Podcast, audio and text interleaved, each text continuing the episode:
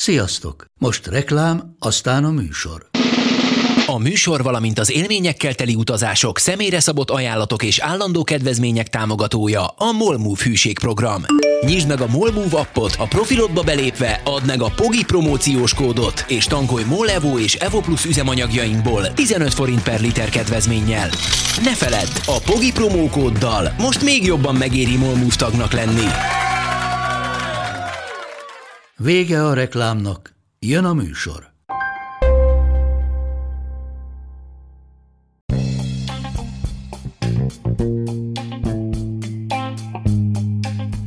Ez itt a Pogi Podcast. Pogácsa Zoltán közgazdász, szociológus, politikai gazdaságtani podcastja a globális gazdaságról a klímaválság, az automatizáció, a digitális gazdaság, az egyenlőtlenségek és a posztdemokrácia korszakában. A kapitalizmus nyilvánvaló központi fogalma a tőke, hiszen maga a kapitál is tőkét jelent, ám a ténylegesen létező társadalmi folyamatok megértése szempontjából nagyon fontos átgondolni, hogy mit értünk tőke alatt. A közgazdaságtan egyik nagyon komoly vakfoltja, hogy a tőkét csak mint anyagi materiális jelentéstartalmat képes elképzelni.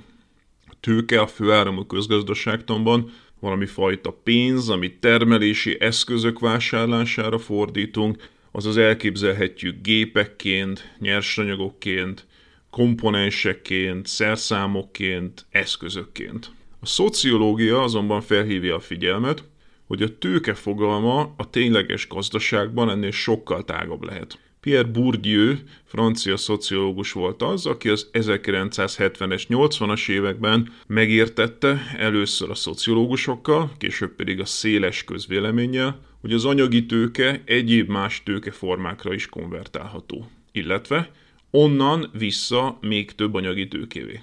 Egyik példa erre a szimbolikus tőke. Az, hogy ki milyen ízlés preferál, vagy engedhet meg magának, a társadalmi pozíció jelzője, és egyben újra megerősítője. Az, hogy valaki hogyan öltözködik, milyen ékszereket hord, milyen az autója, háza, beszédstílusa, kiejtése, de akár a mimikája, fejtartása, mind-mind folyamatosan alapvető információt közvetítenek a külvilág felé arról, hogy az adott ember milyen társadalmi pozíciót foglal el. Nem nyíltan, explicit módon deklarálja, hogy ő gazdag vagy szegény, esetleg középosztálybeli, hanem indirekt módon, majdnem, hogy látens szimbólumokkal jelzi. A drágább, kifinomultabb, elegánsabb stílusok, márkák megvásárlásához több pénz kell, azaz szimbolikus tőkét lehetséges vásárolni. A pénzben megfogható tőke konvertálható szimbolikus tőkévé. A magas szimbolikus tőke által az ember bebocsátást nyer bizonyos körökbe, más hozzáállást vált ki a társadalomban, hozzájut információkhoz, személyekhez, és ezáltal a szimbolikus tőke ismét pénzbeli tőkévé konvertálható vissza. Ugyanígy beszélhetünk ebből adódóan kapcsolati tőkéről. Akinek van ehhez elég pénze, az vásárolhat magának szimbolikus tőkét, és bejáratos lehet a finnyásabb, magasabb társadalmi körökbe. Meghívhat fontos embereket, hogy megismerje őket, ez azonban anyagi tőkére van szüksége, hiszen egy magas státuszú személy csak nem invitálhat a McDonald'sba. Azaz itt a pénztőke társadalmi tőkére való konvertálása történik, természetesen annak érdekében, hogy később ezt visszakonvertálhassa még több anyagi tőkévé. A fontos személy üzleti lehetőségekhez, hasznos információkhoz juttathatja, esetleg még kedvezhet is neki, hiszen ismeri, bízik benne. Mindez nem jelenti azt, hogy ne élvezhetnék közben ténylegesen egymás társaságát, vagy magát azt a vacsorát, beszélgetést, vadászatot, jachtozást, amelynek keretében megismerkednek, majd még mélyebbre szövik ismerettségüket. A kapcsolati tőke gyarapítása nem feltétlenül cselszövő, haditervszerű, fárasztó tevékenység, hanem a legtöbbször a kikapcsolódás, illetve a társadalmi élet élvezetes része. Sőt, minél kevésbé mesterkélt, erőltetett és izzadságszagú, annál hatékonyabb.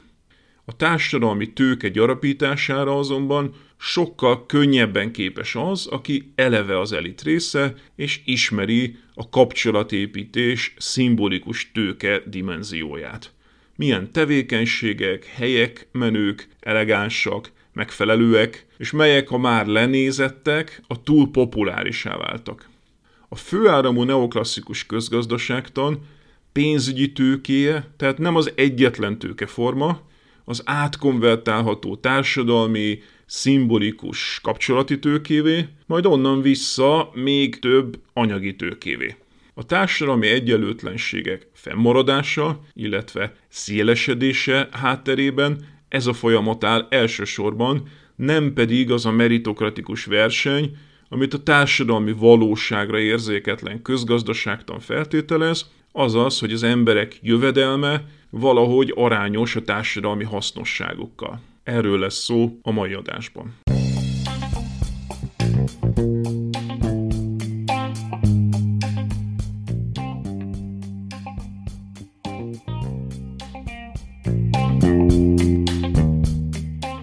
Eklatás példáját szolgáltatta ennek nemrég Zhao Ya-chi, egy Pekingben élő művészlány.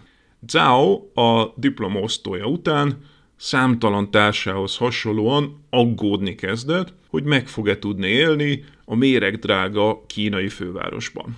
Ezért érdekes kihívást állított saját maga elé, képes-e három héten keresztül egyetlen fillér, pontosabban egyetlen yuan elköltése nélkül megélni. Mint kiderült, simán. Hogy a kínai sajtó beszámolt róla, élénk vitákat generálva, Cao három héten át VIP fogadásokon tömte az ingyenes repikaját, elitfigurákkal borkostolt és koktélozott, éjjel pedig luxus szállodák plüss szófáin szundikált kényelmesen. Hogy tudta ezt elérni? Művészként jó stílusérzéke volt, és internetes videókon hosszasan megfigyelte a kínai celebvilág viselkedését, stílusát, azaz szimbolikus tőkéjét. Olyanokat követett, akiket Amerikában socialite-nak, Kínában pedig Mingyuannak neveznek, azaz elit státuszú hölgyeket. Bár Zhao maga szegény, mégis vásárolt fillérekért egy hermét kézitáskát, erős, de nem olcsónak kinéző vörös rúst, illetve az internetről hamisított ruhákat, amelyek azonban a megszólalásig hasonlítottak a celebek viseletéhez. Ráadásul utánozta viselkedésüket, a rideg és tekintélyparancsoló büszke hűvösséget, a megközelíthetetlenséget. Amikor például egész éjjel luxus szállodák kanapéján dekkolt, a recepciósok soha nem kérdezték meg, hogy mit csinálott, mert öltözete és viselkedése alapján azt látták, hogy odavaló. Egy szerényen öltözött, esetlenül viselkedő látogatót nyilván azonnal kifaggattak volna, hogy mi áradban van. Zhao tehát egy az egyben hozta azt a szimbolikus tőkét, ami az ilyen helyeken elvárt, és ezzel kérdés nélkül bebocsátást nyert. Olyan helyeken töltötte az idejét, ahol a saját leírása szerint a WC-k is sokkal szebbek voltak, mint azok a lakások, amelyekben valaha lakott. Zhao egy Gucci boltban kért az eladóktól egy hatalmas papír bevásárlótáskát, amibe aztán belepakolta az ingyen büféken összeszedett kaviáros kanapékat, libomájos szendvicseket és makaronokat. A többi luxusboltban a filmbeli shopping lédikre emlékeztető tömött Gucci bevásárlótáska miatt viszont azonnal pénzes vevőnek nézték, és a beszélgetést abbahagyva a kiszolgálására siettek. Az egyik boltban még egy ingyenes divat bemutatóra is meghívták. Ez eszébe juttatta, hogy a gazdagok milyen elképesztő mennyiségű ingyenes cuccot kapnak, amit a szegények soha. Benzinpénz, ruhapénz, fizetett üzleti vacsorák és utak, ajándékok a partnerektől, reklám repikedvezmények, repülési törzspontok, VIP lounge-ok, klubtagságok és a többi. Ám mégsem ezek a meggazdagodás kulcselemei, hanem a szimbolikus tőke, a kapcsolati tőke, a bebocsátatás a megfelelő társaságba. Cao egy ékszerboltban mosolyogva nézegette, hogy az ujján lévő hamis gyémánygyűrű mennyire meggyőzően hasonlít az eredetire. A könnyen elérhető, nagyon jó minőségű hamis termékek egyébként tényleg elgondolkodtatják az embert. Hiába koplal egy kispénzű titkárnő fél éven át, hogy összekuporgatott pénzecskéjéből valódi Louis Vuitton kézitáskát vegyen, úgyis mindenki azt fogja gondolni, hogy mivel nála van, hamis. Miközben egy valódi gazdag celeb simán megjelenhetne valahol egy hamis táskával, senki nem fogja azt gondolni, hogy az ne lenne bármi más, mint igazi. Kinek éri meg ezek után tényleg drága táskát venni? Minden esetre Zhao-nak színészi háttere miatt sikerült az, ami nagyon kevés szegény társának, hatékonyan el tudta játszani az áll luxuslány figuráját. Sőt, saját elmondása szerint elég hamar ösztönössé is vált a szerep, és egy idő után már kezdte úgy érezni, hogy a biztonsági őrök arra vannak ott, hogy szendergései közben vigyázzanak rá. Zhao Yachi a három hét elteltével bemutatta a projektjét a Pekingi Művészeti Akadémián, amire aztán a sajtó is felfigyelt, nem kevés reakciót provokálva. Bourdieu azonban már rég megmondta.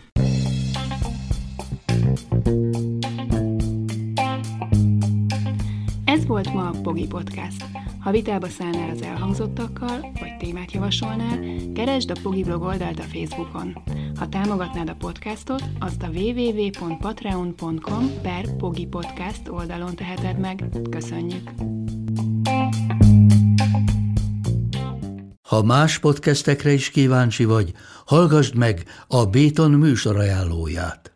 El tudod képzelni, hogy a podcastet, amit éppen most hallgattál, fél év múlva már a mesterséges intelligencia generálja? Mi sem. De ha érdekel, eljötte már a gépek lázadása. Hallgass bele az Embertelen podcastbe. Orsós Lajos vagyok, a műsor házigazdája. Egyelőre még élőben. Egyelőre. Fedezzük fel együtt, hogyan ismerkedik, randizik, mesél és vitatkozik Betty és Péter, két teljesen mesterséges intelligencia. Lajos, a podcast címét mond még egyszer, Léci. Oké. Okay. Embertelen podcast.